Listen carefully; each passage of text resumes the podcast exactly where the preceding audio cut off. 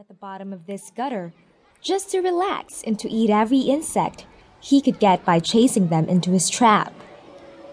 His makeshift gutter home was perfect for when he needed to sleep and cool off from the hot summer sun.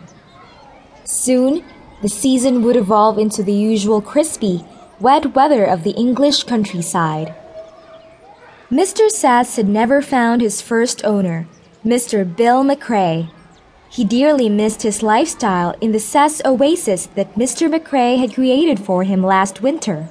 It had been in an exquisite, dry aquarium full of smooth stones, a cactus plant, two baby frogs, and three flies for his tantalizing thrill.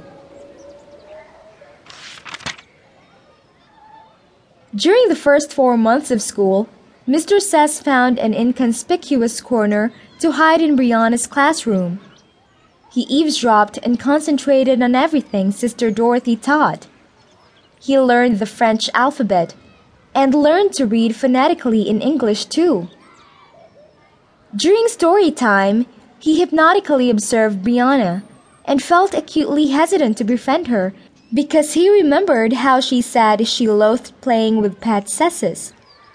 Early one morning, a gentle boy in Brianna's class named Lesley noticed Mr. Ses' wavy tail swaying about in the academy's gutter while he was playing with a ball on his own in the schoolyard.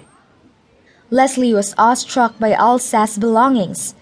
He collected Ses robots, Ses puppets, Ses books, and he posted Ses pictures on every wall of his bedroom, including the ceiling.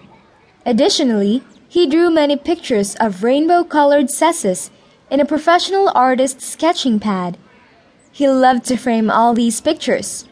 Lesley shrieked with delight and smiled from ear to ear when he saw Mr. Ses. Well, hello! How are you, you poor little Lizzie? Are you lost? I am just fine. And no, I am not misplaced, smart boy. This is my marvelous dwelling. Please understand my name is not Little Lizzie. It is the remarkable Mr. Ses.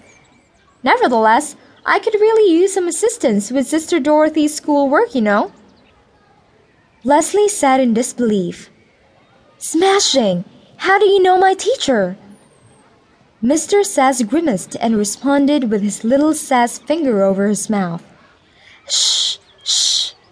This is a big secret, Lesley boy.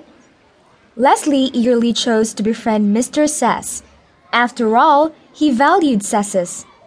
He carefully placed him in his suit pocket, looking with caution around him as he did, for the other students were playing in the schoolyard before the class was due to start. From this moment, Mr. Ses no longer needed to creep into Sister Dorothy's classroom and hide in a dark corner, because now Lesley had agreed to pick him up in front of his pipe housing first thing in the morning and brought him into class. Lesley would also take him back home in the afternoon. Lesley and Mr. Ses became dear friends and shared their class notes. Lesley was an overly shy boy, and both he and Mr. Ses collectively had a thirst for knowledge. They were both exceptionally eager to learn all of Sister Dorothy's planned lessons to the point of excellence. Lesley's interactions with Mr. Ses helped him overcome his shyness. Lesley soon became a class clown because of his outspokenness and the unique sound of his laughter. When the students asked him a question, he refused to answer. He would simply utter, I'll tell you the answer when the chicken has teeth. The children would break out into a belly laugh when they heard this saying. They took particular notice of his witty facial expression.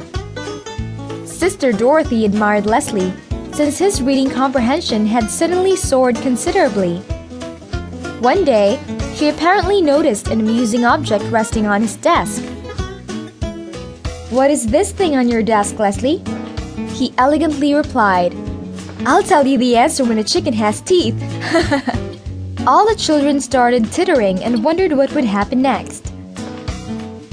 It looks like you have an odd looking crayon with a special eraser, insisted Sister Dorothy, trying to overlook his bold statement. Most of the students oddly believed that Mr. Ses was.